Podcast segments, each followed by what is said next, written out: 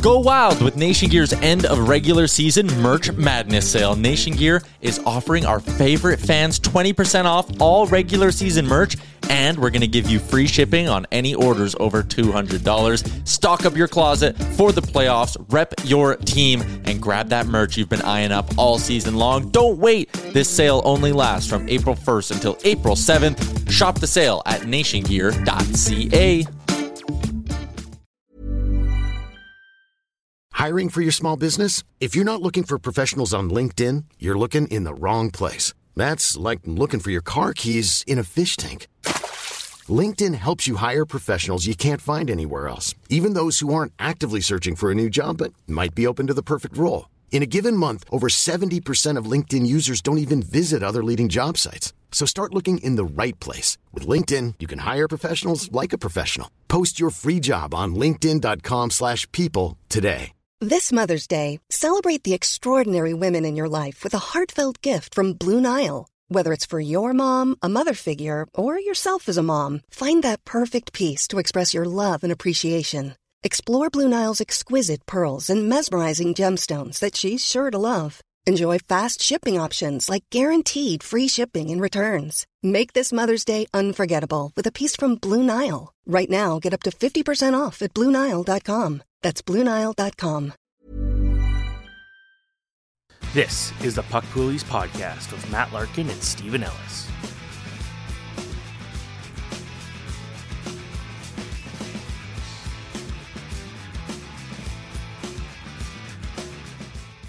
Hello, everyone. Welcome back to the Puck Poolies podcast. It's Matt Larkin here with my pal, Steven Ellis. This is episode four of our show. I can't believe we're already four episodes in. And of course, we're brought to you by Proline Plus. So, Steven, let's launch in as always. What's going on in your fantasy league, my friend? Well, I'm right now 11 1 and 0 uh, in my league. I uh, doubled up on the team that I played against uh, that did not have a good week, mostly because they forgot to, you know, put Nathan MacKinnon in the lineup when he got called back into the lineup, but that's okay. I'll take it. Uh, this week, I'm already off to a good start. Uh, I'm actually in the process of trying to make a trade. I'm trying to potentially trade JT Miller. Uh, we'll see if that works out. Uh, it's to a guy that I hope doesn't listen to this podcast as I make fun of him for it. But uh, uh, it's more of just like you know he's he's a good he can play center, left wing, right wing, so he's got value there clearly he's not really producing, and who knows what's going to happen there in Vancouver. So I'm trying to just see if I can just kind of pawn him off and then bring in someone else some other way. But uh, doing first, I'm first place. No one is even close to me. Uh, I am projected to lose this week, but I think that will change. And it's so this Miller trade, it's not like an emotional trade. It's not because you just don't like the way he's behaving. It's just purely for fantasy reasons. It, it's I was uh, because he's a can't cut player uh, I was kind of hesitant to take him in the first place. I don't like having a lot of those can't cut guys, and obviously you're gonna get guys like Draisaitl and Shesterkin, guys like that that will have that. But the fact that he's can't cut means I would rather put someone in who could produce a bit more. And honestly, I've been trying to trade him since the start of the season. For that, right, in the shallow league, that makes sense. Yeah, and part of it is like I wish I had I, I, I, my right wing depth is terrible. I have a lot of left wings and not a lot of right wings. He could play right wing, but I'd rather have someone who can actually produce on the right wing in in theory. So I kind of need someone who could just do a bit better. So okay. Okay. Well, glad you're in first place. I'm in still fighting. I'm I'm tied for fourth place, but also in ninth place because of the divisional seating. And it's a weird controversy in our league where there's one team that's tanking. Like he's on pace to destroy the all-time futility record. He's something like 50 points 50 points below 15th place and he's 16th place. And it's creating a problem because our schedule, we have four divisions and you get to play your own division three times and you get to play other opponents once. So every team that's playing this guy is just rocketing up the standings and getting the records padded. And you have all these other teams that are actually better teams, like in my division, that are we're all 500. And you're going to get one of those teams only getting into the playoffs, and then they're going to upset one of these fake good teams that has an inflated record. So we're having all these debates of whether about whether we can still have tanking of this magnitude because it's legitimately messing up the standings. It's basically a free win if you get to face this team. So teams not in this division, we're like, well, we only get to face them once. So it's kind of uh, we're having trouble figuring it out, but we're, we're working on it. Um, so let's let's launch into some pickups, Steven. What do you got? All right, let's start as usual with the shallow league pick of the week, and we're going to Artturi Lehkonen, a guy that was a Montreal Canadiens player, went over to the Colorado Avalanche, made a big impact there, and he's also a good fantasy player.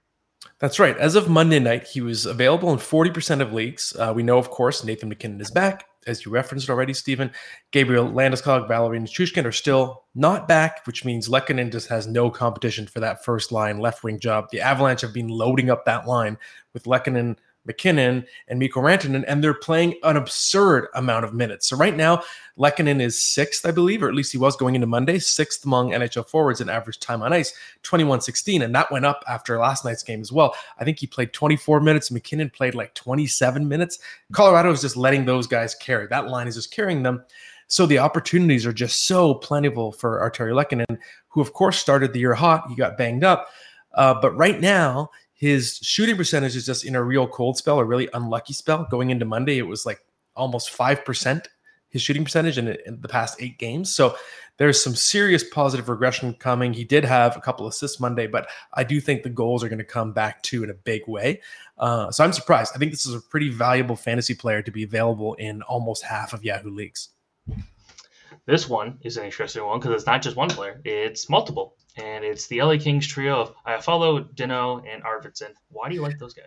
Yeah, I decided to just get a little outside the box. So we know, of course, last year the really dominant line was Trevor Moore, not Alex Iafallo on that spot with Phillip Danault. Viktor Arvidsson, right now, Trevor Moore's out. I believe it's going to be at least another week. So Iafallo can be subbed into that spot. They're available respectively. Iafallo, 93% of leagues.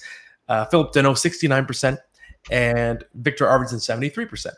So they right now have just found their stride. We know the Kings have heated up, and that line, even without Trevor Moore, is starting to play the way it was last year. It's a big play driving line. So, of course, that means more value in real life, but even in fantasy, lines that are great play drivers are very valuable in shots leagues. So, so Danault, Arvidsson, they're really piling up lots of shots. They're just they just have the puck all the time, and we know the points are coming as well. Viktor Arvidsson eight points in his last six games. Phillip Danault nine in his last seven. So I don't know if you want to ride Iafallo for too long because that spot is probably temporary for him. But at the very least, Danault and Arvidsson are really nice, short, medium, maybe even long term pickups because of the way they're playing. They seem to have rediscovered their groove. It just took them a while. I had Viktor Arvidsson in my own league. I just sat on him. I figured he's too good to stay this down for this long. He gets so many chances, and they're finally starting to click. So I think that entire line can help you right now. Arvidsson was always my sneaky like pickup guy I like to make every year, and I haven't done it in a while. But I actually took a look at him this morning "Okay, interesting." Uh, speaking of a guy that I think is quite interesting and maybe the most obscure player to appear on the the uh, deep league pickup, but he's playing so well right now, and it's Michael Amadio from the Vegas Golden Knights.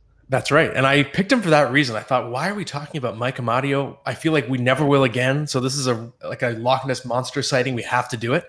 Uh, and I, I chose him last night as I was preparing for this show, and he scored again last night. So he's been playing on the first line with Chandler Stephenson and Mark Stone. Of course, Vegas is a bit decimated by injuries and he's been lighting it up. After the goal Monday night, he's got five goals and nine points in his last seven games. Mike Amadio, where is this coming from? He's 26 years old. But one thing I always say on fantasy shows, I've always said it, is I always look at players and whether they pass the scored at every level test. So the example I always use is I didn't trust Andrew Copp because he never even scored 30 goals, I think, in, even in junior. Uh, but Mike Amadio is the opposite. He has scored everywhere he's played before the NHL. He had 50 goals in his last season major junior. He has been roughly a point per game player in the AHL.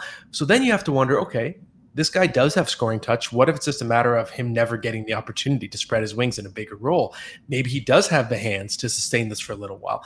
I don't know if it's going to last forever, but I do think it's at least worth a short term pickup, ride that wave, and just see how long it can last because he seems to have discovered something right now. So this is kind of where like when I originally when you originally came up with the idea of the WTF pickup, this is the type of player I would think, but no, because the meaning of it is more of like why aren't people picking this guy up? But for Amadio, looking at his stats, this is a guy who's actually just been just on fire. And he had a three point game. He's had a bunch of points in the last couple games, like you mentioned. So why not? Okay, I like that pick. That's very off the board. But let's go to the WTF pickup, and it's uh, going to Edmonton for uh, Stuart Skinner and again, Edmonton's goaltending situation never seems to be a boring thing. Uh, Mikko Koskinen, by the way, has been pretty good in the Swiss League. Not that that matters. But uh, what are your thoughts here on Stuart Skinner? Yeah, and it's it's interesting the way you put it. It never seems to be boring with goalies in Edmonton. I think maybe that's why Stuart Skinner is somehow still available in 31% of leagues. But to me, I'm kind of wondering if this battle with Jack Campbell is over. Uh, Skinner has started six of the past eight games, seven of the past 10. He has a 917 save percentage. And going into Monday, among goalies with at least 20 games played, that was the eighth best in the NHL. So among starting goaltenders, he stops the eight most pucks in terms of just the efficiency, the save percentage. Can't really get much better than that in terms of trying to decide the winner between him and Jack Campbell. I don't know if there's much of a debate anymore. We see Jack Campbell's ownership level has really plummeted, but I don't see Skinner's ownership level rising in a way that's consistent with the drop for Jack Campbell. To me, Stuart Skinner should be at least, I think, owned in 80% of leagues, not 69% of leagues right now. Uh, just because of the fact he is now pretty much the starter on a team that does have playoff aspirations. Yes, the Oilers have those questions defensively, but this, the 917 save percentage suggests that Stuart Skinner is able to weather that storm, and the opportunities for wins are going to be there, even saves or shots if your league counts those volume categories. So I just think it's time to, to take the plunge on Stuart Skinner you mentioned the saves and shots. Uh, for my league, we do track saves, which I'm not sure I loved, but then that made goalies extremely valuable. And I think I, I was the first one to really notice that in my league. And that has been very helpful. And I've got really good goaltending as a result, where I was, even though I set the league up, I wasn't actually aware of the saves being part of it. And I went and picked a ton of goalies early just because I wanted to make sure I had the best and it's really worked out. Uh, it's also one of the reasons why I'm, I'm dominating the pool I'm in because goalies have been good for saves. So sometimes when when your your team is going out there and outscoring teams seven to five or seven to three, you're still getting a lot of shots at games, but you're also scoring a lot. You can take advantage of the wins, the saves, everything in that case. Um, obviously, that's not how you want to play hockey. You don't want to have to always win seven to five, but sometimes it happens. Mm-hmm. And for this week, this one, this is a tip that I really needed to hear because I, I keep falling into this trap. It's uh, about depth. And what, what, what do I mean by that? What do you mean by that?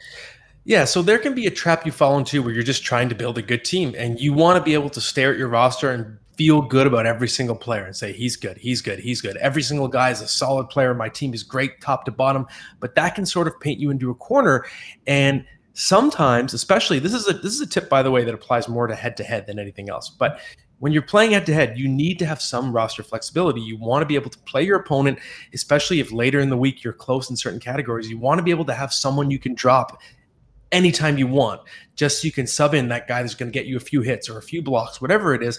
If your team is loaded with players that just are those brand names that you're afraid to drop, you can't do that. So, for example, what if you have a team that's all scorers? You have so many players that are just reliable sources of points. Every one of them has a history of being a pretty good fantasy player. You're losing hits every week. And there's some weeks where you're close, but you think, oh, I can't drop whatever Mikael Granlund because he's a name that's been around for a long time.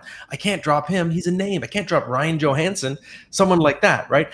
And it prevents you from being able to pick up a Mike Amadio type of player, someone who's on a bit of a heater or someone that can help you target a certain category, whether it's hits, blocks, shots.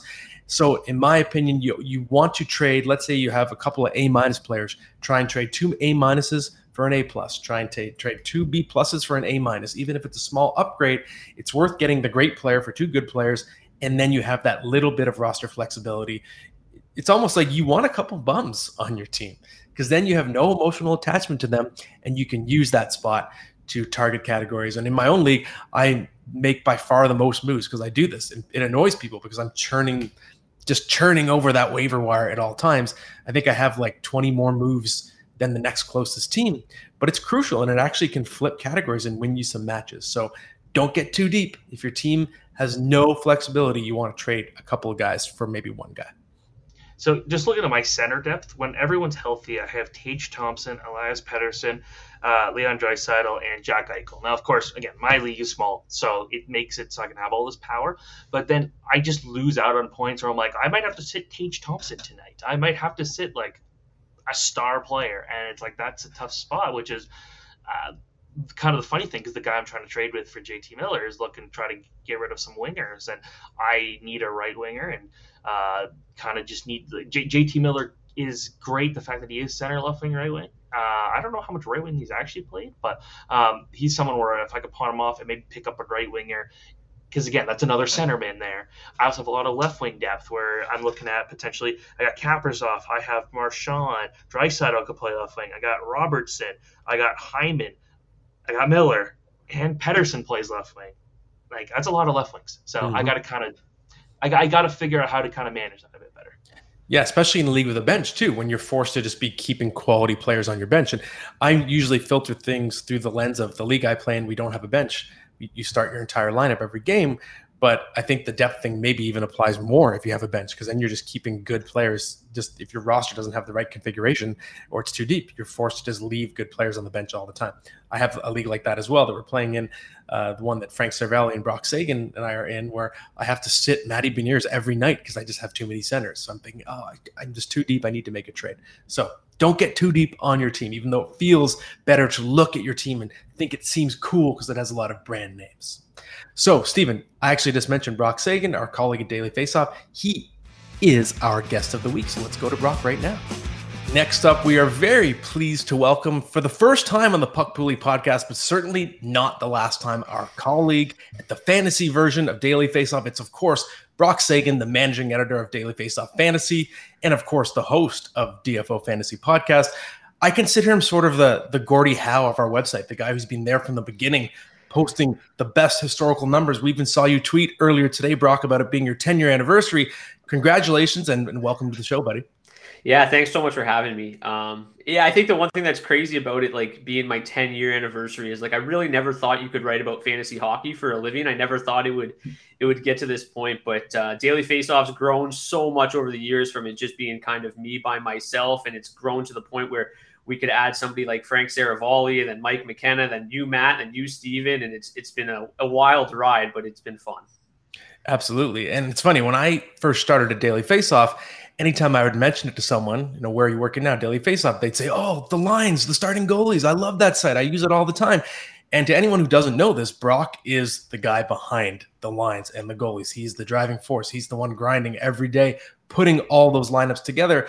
So I wanted to just get a sense of your daily routine. I know it's pretty exhaustive what you have to do. So how many hours a day do you spend tracking every single line and lineup and starting goalie, all that kind of stuff? Yeah, my wife would be the first one to tell you that I pretty much have no free time during the hockey season. Um, you know, the most important thing is just being accurate, right? So I always try to go back and, and edit the lines from the night before in case there was any injuries or, or power play changes or anything like that. Um, so that's usually how my morning starts. And then morning skates start around 10 a.m. Eastern, usually go to 3 p.m. Eastern.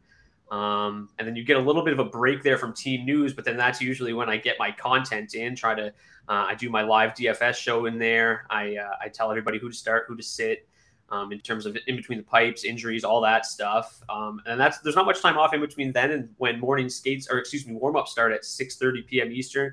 And depending on how many games there are, that could go to 10 p.m. Eastern. So you know, a typical day for me is usually about 14 hours on my laptop with with lines and news and starting goalies, and then, you know, I'm a fantasy player myself. I'm a DFS player. I'm a, I'm a better, so I'm watching hockey after that. So realistically, for me, it's kind of eat, sleep, and drink hockey all day, every day, from the you know the moment the season starts till it ends.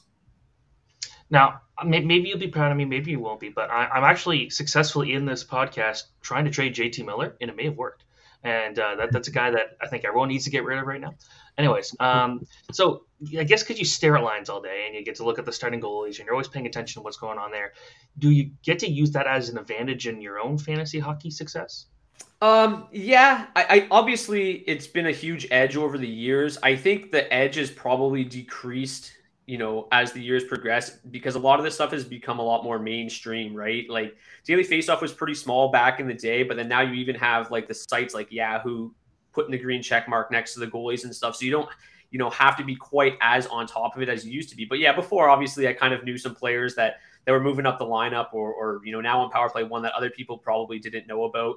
And uh, you know, I was obviously really good at streaming goalies. If, if they were in an opportune, you know, spot start situation, I could pick them up pretty quickly and get them in my lineup. So, um, yeah, definitely it's given me an edge, but it, it's certainly diminished over the years with kind of how mainstream all just fantasy has become. So Brock, I know all of us, I'm sure, have encountered these types of interactions before, but we know fantasy hockey players tend to be very passionate, especially when they have, you know, things like money involved in their games. I remember once being, when I was with the hockey news, I was at a wedding and then there was a guy at my table who was angry that we removed the depth charts and he was on me all night, like, come on, bring back the depth charts. So I'm curious for you, have you ever had any really strange interactions with readers or fans just over, you know, how soon the starting goalie was up, anything like that? Yeah, I mean, obviously, there's been lots of situations, uh, particularly like if a goalie is confirmed even by the coach, and and then maybe he gets sick or he gets banged up in the morning ski and just doesn't end up starting. I typically get blamed for that, and I've tried to tell people over the years, like you know, I really had nothing to do with that. Coach said he was starting. He's hurt now. I I mean, I didn't control that, unfortunately. Um, he's not starting tonight, but yeah, those are the ones that are funny, but. I try to be as accurate as possible. Um, you know, there's a lot of other Twitter accounts and stuff that maybe just kind of throw a green check mark on there to be the first one to confirm it or whatever. But I I know how much money is at stake every single night on you know based on what I'm saying. So I try to be as thorough as possible and make sure that I'm not making those mistakes because it could cost somebody a lot of money if I if I don't uh, get it right. So. I've had a lot of those weird interactions where people get mad, but I think at the end of the day, it's kind of just uh, a, a, little bit of a freak out, and then they're like, okay, yeah, it's probably you know not his fault. But I will say the best interaction I've ever had um, it was when I was running the site by myself, and uh, Bill Burr started talking about Daily Faceoff on his podcast, and I was like, oh my mm-hmm. gosh, it's like he's talking directly to me because it was just me, and he's like, I love the lines. So I'm like, this is pretty cool. So I actually had a chance to chat with him a little bit, went to one of his shows. So that was the best interaction, but there's definitely been some weird ones. That, that's awesome. Uh, so this is a chance to maybe brag. Um, but can you give me a player that you were extremely right about? Ready to pop the question? The jewelers at BlueNile.com have got sparkle down to a science with beautiful lab grown diamonds worthy of your most brilliant moments. Their lab grown diamonds are independently graded and guaranteed identical to natural diamonds, and they're ready to ship to your door. Go to Bluenile.com and use promo code LISTEN to get $50 off your purchase of $500 or more. That's code LISTEN at Bluenile.com for $50 off. Bluenile.com code LISTEN. Hiring for your small business? If you're not looking for professionals on LinkedIn, you're looking in the wrong place. That's like looking for your car keys in a fish tank. LinkedIn helps you hire professionals you can't find anywhere else, even those who aren't actively searching for a new job but might be open to the perfect role. In a given month, over 70% of LinkedIn users don't even visit other leading job sites. So start looking in the right place. With LinkedIn, you can hire professionals like a professional. Post your free job on linkedin.com slash people today.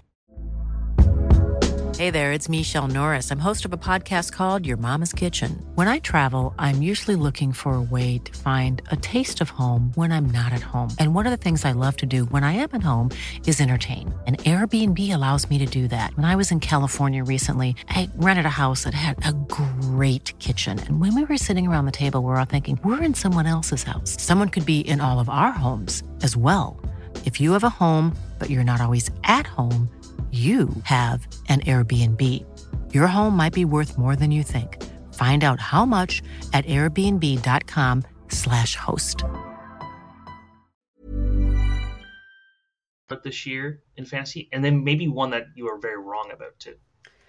Yeah, you know, um, I, I, went back and combed through my rankings yesterday, and uh, kind of to my surprise, I think I'm having a pretty good year. Um, some of the guys, like my my big thing coming into the season was to draft wingers, goalies, and defensemen early and wait on centers because the center pool is always so deep.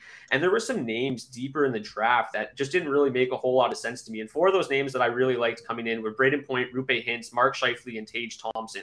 I had all four of those guys way ahead of their ADPs. And like I said, I was like draft wingers, draft goalies, draft D early, and you can fall back on these guys. And if you did, I mean, you know, Tage, obviously, I no, I don't think anybody expected this. He's been insane. But Brayden Point, Roope Hintz, and Mark Scheifele have all been really good as well. So those were, you know, that was my big philosophy coming in. And if people listened, it, it worked pretty well. Um, on my DFO fantasy podcast as well, I was very um, high on the sleeper potential of Erik Karlsson. That one looks pretty good. Um, but as for as for getting things wrong, most of my issues, I think, have been between the pipes, which I'm usually okay with because it's so difficult to project on a year to year basis. Um, my sleeper goalie was Connor Hellebuyck, so that feels good. Maybe offset some of the, the things I got wrong. But my main issue was probably with Alexander Georgiev. I just wasn't 100% sold that he could be the guy in Colorado. I, I really liked Pavel Francouz as well. I thought that would be, you know, at worst a 50 50 split, and both would probably have a decent amount of value. I didn't really see this coming.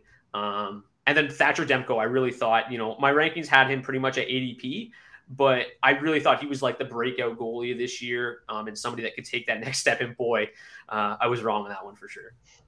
I'm with you on that, Brock. I was very bullish on Demko, and I was also bearish on Georgiev. So you're not alone. Uh, I wanted to ask you lastly before we let you go, what is your most important piece of all-encompassing advice for a fantasy hockey player? Um, well, in the pre-draft process, I, I think the most important thing is to study the ADPs um, and really kind of get comfortable with them, especially if you have a few drafts um, on the same platform. And then whatever you're using in terms of rankings, really kind of cross-reference what the ADP in your rankings are, so that you can kind of build that solid, you know, platform in the first couple rounds and then really find value in the middle to late rounds. And if, if you do that, you're off to a good start. And then during the season, I think having a streaming spot is so important. Uh, we talk about it on our podcast every single week. I write about goalie streamers every single day on Daily Faceoff. Um, so maximizing your roster pickups, whether it's seven a week or whatever, making sure that you're maximizing those pickups, having the streaming spot, maximizing the amount of games that you can get. So uh, I write a strength of schedule article and streaming article every Monday, and, and trying to maximize those pickups so that you can, um, you know, pick up guys that are playing on the lighter days, usually Monday, Wednesday, Friday, Sunday, and making sure you're not picking up a guy that's going to be sitting on your bench. So during the season, that is the most important because, like, even if you're picking up guys that aren't that great they might be able to chip in and, and really help you win a championship. Because if you maximize that roster spot, it's going to be worth more than having one guy kind of just sitting there.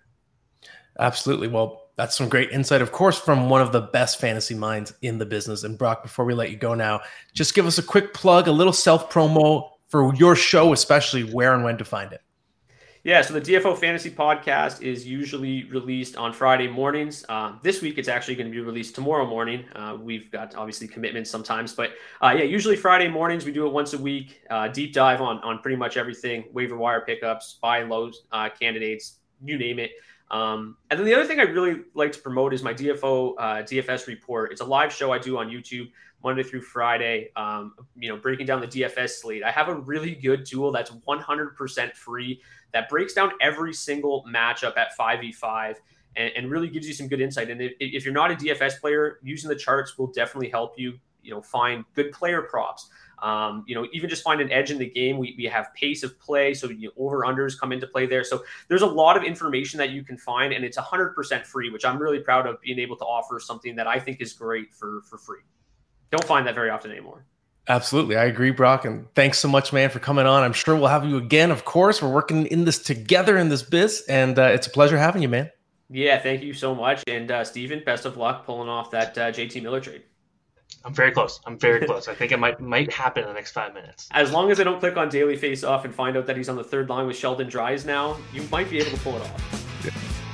Well, that was awesome stuff from Brock. And now, Steven, I want to turn the floor back over to you for the prospect update. Who are you watching closely right now? Well, I'm going with Jakob Pelletier, uh, Calgary Flames prospect. Uh, he's 21 years old. He's a little undersized. He's 5'10, which obviously isn't that small, but he he's not a very strong player, and I think that's part of the reason why he hasn't been called up to the NHL yet. Because if you look at his numbers, he had 82 points with the Moncton Wildcats in 2019-2020. He had 89 points the year before that. He, he had 61 points as a rookie, which was over a point per game. So this guy showed that he could produce at the junior level. He goes to the AHL last year, almost a point per game player. This year, he might get 80 points. This is a guy that just continues to produce. So why will the Calgary Flames not give him a chance? That's the biggest question. And you know, talking to, to Mike Gould, who works with us Daily Faceoff and, and Flames Nation, everything, he he's kind of like, wow, this guy deserves a chance. Watching him play with the Wranglers so much, he's a huge part of that team. Where um, you look at the Wranglers and they got a lot of really good young guys, but you got to hope that they don't end up just becoming AHL for lifers. And it feels like that way because there's a lot of small guys that they're not giving a chance to. But I think if Pelletier can get a chance in Calgary's top six, and I think if you're calling him up, you're throwing him in that role. That's what you're trying to do there. Uh, I think he'll start to produce because you know, he's not great defensively, but he sees the ice well. Uh, he's a very good shooter, uh, and he's just as good of a playmaker. He makes players around him better, and I think if you put him out there and give him a chance in the top six in Calgary, I think he could produce and maybe become a full time NHLer. I just think he needs that one chance. But when he gets called up, I wouldn't be surprised if he stayed up. They just got to hmm. make sure there's room for him. So we'll see if that happens. Yeah, it is just a matter of will Daryl Sutter, who's very old school, give him a chance. But it's funny the way you describe Pelletier's game. He's a left winger. He can score, but he can set people up, make others around him better. It sounds kind of like the way people would have described Johnny Gaudreau before he broke into the NHL. Johnny Gaudreau wasn't a first round pick. Pelletier was. He was right. Yeah. Um, but the scouting report, it kind of, I don't know. I see some parallels there. So and we know that Johnny Gaudreau was able to have the best season of his career with Daryl Sutter. So that sort of dispelled the myth that a small guy can't play on a Daryl Sutter team. So you never know. Maybe there could be some surprise chemistry there. So let's move on, Steven, to our best bet segment presented by Proline Plus. I'm excited for my bet today because it's really obscure, but I think it's free money, baby. Uh, first, a little bit about our sponsor, of course, Proline Plus. Uh, if you're not familiar with the way it's configured right now, it's the only sports book that gives all of its profits back to the Ontario government. So if you like knowing where your money goes and knowing that it helps something to do with your government services, that's what you're doing if you're playing Proline Plus. It's your local trusted sports sportsbook for over 30 years now, offering Ontario sports fans more ways to play in store, online, or take the game on the go with Proline app. With your favorite sports and events right at your fingertips, download the Proline app and bet in app with Proline Plus today, or head over to ProlinePlus.ca to learn more. Okay, well, I headed over to Proline Plus and I found a bet that I think is just free money. I can't believe this bet's allowed. So thank you, Proline. Uh, it's the relegation round, Steven. This one's for you, buddy. I found a World Junior bet. The relegation series has already begun. We know that Latvia already beat Aust- Austria 5 2 in the first game. And you can play the money line. You can bet on Latvia plus 115. That's really good value for the favorite. And I just don't see any scenario in which Latvia loses this game. The first game, the shots were 46 13. So even 5 2 was a score that didn't reflect how lopsided it was. And just if you look at the way the tournament has flowed. So Latvia was winless in the round robin, yes, but there was a shootout loss. Every game, the margin was three goals or fewer, whereas Austria lost three different times by nine or more goals they're just not even on the same plane as Latvia. So the fact that you can actually place a bet at plus 115 on Latvia to me is just like, here you are. Would you like some money? Yes, I would. I'll place this bet. And I think other people should too. So what do you think of that, Mr. Ellis? Well, first, I'll, I'll, add some extra context. So Austria was actually winning that last game in the relegation, but they were getting pretty outplayed. It was just a couple of like really good bounces for Austria. Austria's first shot of the third period in that game, I believe, was 17 minutes in, and it was a far shot that had no chance of being anything. And then they had a power play at the end of the game and didn't even come close to taking a shot. Actually, Latvia controlled the puck. So, yeah, this is kind of like wow, Latvia's going to probably win that game, and Austria's probably going to go down. And uh, I think the key thing here is just getting the good goaltending because that almost burned them for, for Latvia. Austria is not a good team. Now, to be fair, Austria's best player was sick in that game. Uh, David Reinbacher, a potential first round pick in this year's draft. So he could go, but I expect he'll be in the lineup. He was sick so we don't totally know. But if he's there in the lineup, I don't think the shot count is anywhere like it is because he has been a very good player for Austria. But I still think it's Latvia's game to lose here at this point. Okay, and if you, if anyone has a hunch on Austria, I think the money line was like plus five hundred, something in that range. So you could win some real nice money if, if you're feeling really lucky with the with the Austria bet. Uh, let's move on to some listener questions now, Steven. Only a couple this week. Everyone's sort of shaking off the New Year's hangover. Maybe was watching the Winter Classic, but we did have a couple come in. So let's get to them. Well, you know, I'm actually going to throw you for a loop. And I got one just a few minutes ago, and it's related to something we've already talked about. And it is should I trade JT Miller? And this is from a guy named Mike. That's interesting. You know what? I, and so we know, of course, Steven is actively trying to trade JT Miller as we're in the middle of this show. I see the situation a little differently. Uh, I actually wonder if JT Miller is a buy low. I really don't like the way he's behaved as a human being in real life and just the way he's coming across. I've heard lots of rumors that he's not very well liked in that dressing room. I could go on for a long time. But to me, that all creates a buying opportunity. And again, I say this as someone who's a major villain persona in his own league. So I'm a shark. And if something in real life is making people change the way they understand JT Miller and view him, I am going to use that bias against people. And I think he's someone you can buy low, you can get for less. And he is, even in having a down year, he's just a contributor to many different categories, right? He gives you a lot of shots, hits, points, even in a down year. So I think now you can maybe get him for 75 cents on the dollar. And I would be looking to buy JT Miller, not trade. Okay, I like that one. Uh, this one comes from Chicago Wants CB, and uh, they have a picture of Connor Bedard, so that's what I'm going to guess CB stands for. Seth Jones is typically a good fantasy bet, but he's on pace to have nearly half the points he did a year ago. Do you think he can bounce back? No, I don't. I think actually the situation could get much worse for him during this season because look at all the players on the team that are important contributors that might get traded. Patrick Kane, Jonathan Toews, Max Domi, Andreas Athanasiou. If all those guys are gone in a couple months, then Seth Jones has literally no one to pass the puck to. His numbers are already really depressed, just like everyone else in that team, but it actually could get much weaker. And we know there's no chance of Seth Jones escaping that situation. He has seven years left at $9.5 million. The contract is buyout proof. He's not going anywhere. He just has to sit there and take it. It's, it's hard. You kind of feel for him. He was hoping to be leaving Columbus for a much better situation, and now it looks like he's in an even worse situation than Columbus is in. I still think if your league doesn't punish for plus minus and you do award points for shots, blocks, maybe a little bit of hits too, he can help you as a deep league contributor, some depth, but that's it. The offense is not coming back. I think at least until next season. Seth, other than that, like one little run by the Blue Jackets in the playoffs, Seth Jones, I kind of feel bad, has always played on bad teams. He has, yeah. It's it's it's been a strange career legacy for someone who had such enormous potential, was sort of creeping into the Norris Trophy discussion, and just hasn't quite been able to get over the hump. And now, I don't know what's going to happen to him over the next several years because he's just sort of in hockey hell. I think is the best way to put it he can generate a lot of offense, and that's been one of his big things in his career. But if he has no one to generate the offense with, it doesn't really matter. So, next question comes from Peter Maxon, uh, and he asks, Joe Pavelski continues to produce. Do you think he still has another good year left in him after that new deal? Yeah, what a what an interesting career it's been for Joe Pavelski. It's sort of reminding me of Ray Whitney, where it's, yeah. it's oh, really, yeah. you know, it's a smart, classy player, a good leader who just because he has such a good brain on him, ends up having a lot of good seasons as he's near the end of his career in his late 30s, still effective almost into his 40s. And also, Joe Pavelski, not a very big guy. Ray Whitney, not a very big guy. Sometimes these smaller players are more durable. It's like the bigger they are, the harder they fall. When you're smaller, you don't, you're not as prone to as many nicks and scratches, and it just seems like these guys are more durable. So I do think he has another good year left in him, especially just because of his situation. He has tremendous chemistry with Jason Robertson and Roope Hintz.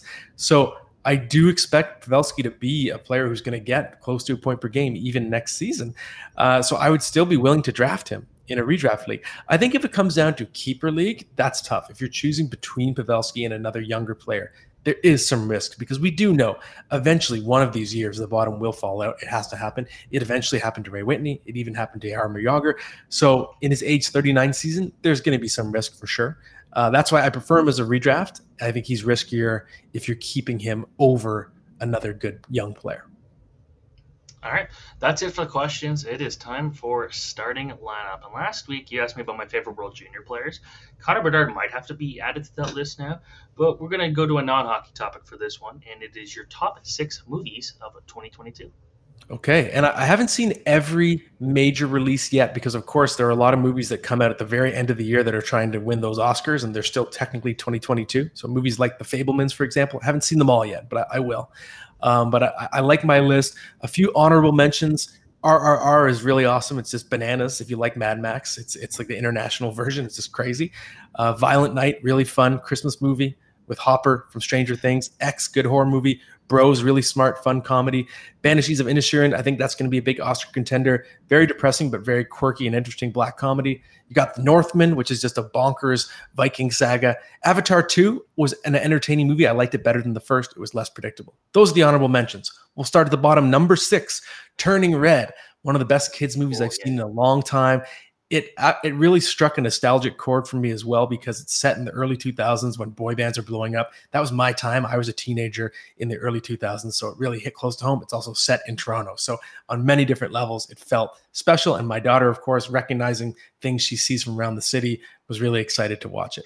Number five, a bit of a sleeper, Emily the Criminal. I'm a big Aubrey Plaza fan. I've never seen her do this kind of movie where she's in a serious role and kind of a badass as well taking on a role of someone who's really rough around the edges after playing a lot of sort of posh characters. If you've seen White Lotus or Parks and Rec, so it was a fun departure for her. Number four, Everything Everywhere All at Once. A really just visually stunning and fascinating and crazy movie about multiverses. I think maybe slightly overrated. People just gush over it. I really did enjoy it. It's one of the most interesting movies I've seen in a long time. Michelle Yeoh is amazing, and Jamie Lee Curtis. I've never seen her have more fun in a movie. So it's absolutely worth a watch. It's really out there.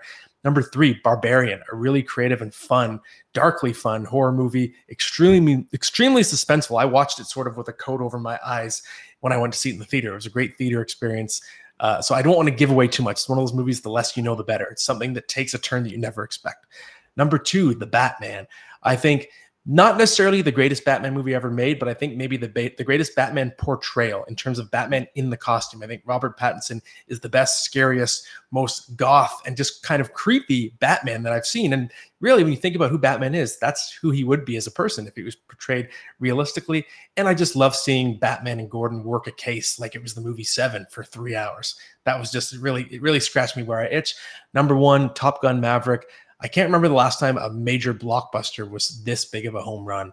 And I think it's an important movie because we've seen Marvel sort of taking over the theater scape, and a lot of studios are afraid to release anything that's not a comic book movie anymore. But Top Gun was an original story, a sequel to original story, and it brought people back to the movie theater that weren't really going anymore. Because if you're not a comic book fan, there was wasn't really much to see, and the aerial stunts were unbelievable actually a really good performance by Tom Cruise. Great chemistry with Jennifer Connelly. So much to like there. It's probably my favorite major studio movie of the last four or five years. So I, I, don't watch starting lineup for you. I don't watch a ton of movies, but Turning Red, I thought that was a great movie. It's great that also the city of Toronto built like a whole stadium based off the movie. That's really cool. Um, I it was a kind of an interesting concept where they went back to the 2000s for some reason, but like it was pretty cool. Um, then uh, Batman, I love that. I kept thinking that was last year, but that was an incredible movie. Still prefer Spider-Man: No Way Home. Sorry. Uh, and uh, yeah, I, Emily and uh, Emily the Criminal. At first, I heard that title. I'm like, oh, is this just like a, a dark t- version of Emily in Paris? No, that was a terrible joke. Uh, but Emily uh, the Criminal is actually fantastic movie. And again, I don't watch a ton, but I just watched the Glass Onion movie, the Knives Out movie. It's pretty damn good. Yeah, I didn't mind Glass Onion. I thought it was okay. Very polarizing. I don't think it was amazing, but I, I think it, it had its moments. It had a great cast. I really like Daniel Craig as Benoit Blanc. I think he's the best part of it. And I do think Knives Out is actually one of the most overrated movies of, of the last, I don't know, decade. Um, I've never seen it, so I don't know. Yeah, it's good. It just I always say it's it's the thriller without twists. It has reveals, not twists.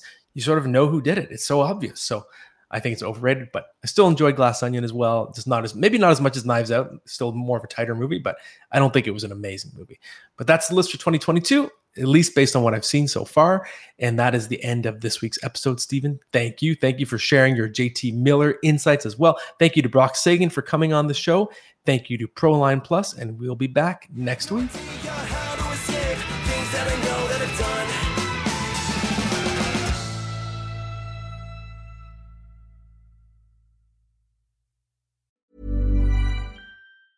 Mom deserves the best, and there's no better place to shop for Mother's Day than Whole Foods Market. They're your destination for unbeatable savings, from premium gifts to show-stopping flowers and irresistible desserts. Start by saving 33% with Prime on all body care and candles. Then get a 15-stem bunch of tulips for just $9.99 each with Prime. Round out Mom's menu with festive rosé, irresistible berry chantilly cake, and more special treats. Come celebrate Mother's Day at Whole Foods Market. Hey, it's Danny Pellegrino from Everything Iconic. Ready to upgrade your style game without blowing your budget? Check out Quince. They've got all the good stuff shirts and polos, activewear, and fine leather goods, all at 50 to 80% less than other high end brands. And the best part? They're all about safe, ethical, and responsible manufacturing. Get that luxury vibe without the luxury price tag. Hit up quince.com slash upgrade for free shipping and 365 day returns on your next order. That's quince.com slash upgrade. Mom deserves the best, and there's no better place to shop for Mother's Day than Whole Foods Market. They're your destination for unbeatable savings, from premium gifts to show-stopping flowers and irresistible desserts. Start by saving 33% with Prime on all body care and candles. Then get a 15-stem bunch of tulips for just $9.99 each with Prime. Round out Mom's menu with festive rosé, irresistible berry chantilly cake, and more special treats. Come celebrate Mother's Day at Whole Foods Market. When you make decisions for your company, you look for the no brainers. If you have a lot of mailing to do, stamps.com is the ultimate no brainer. Use the stamps.com mobile app to mail everything you need to keep your business running with up to 89% off USPS and UPS. Make the same no brainer decision as over 1 million other businesses with stamps.com. Use code PROGRAM for a special offer. That's stamps.com code PROGRAM.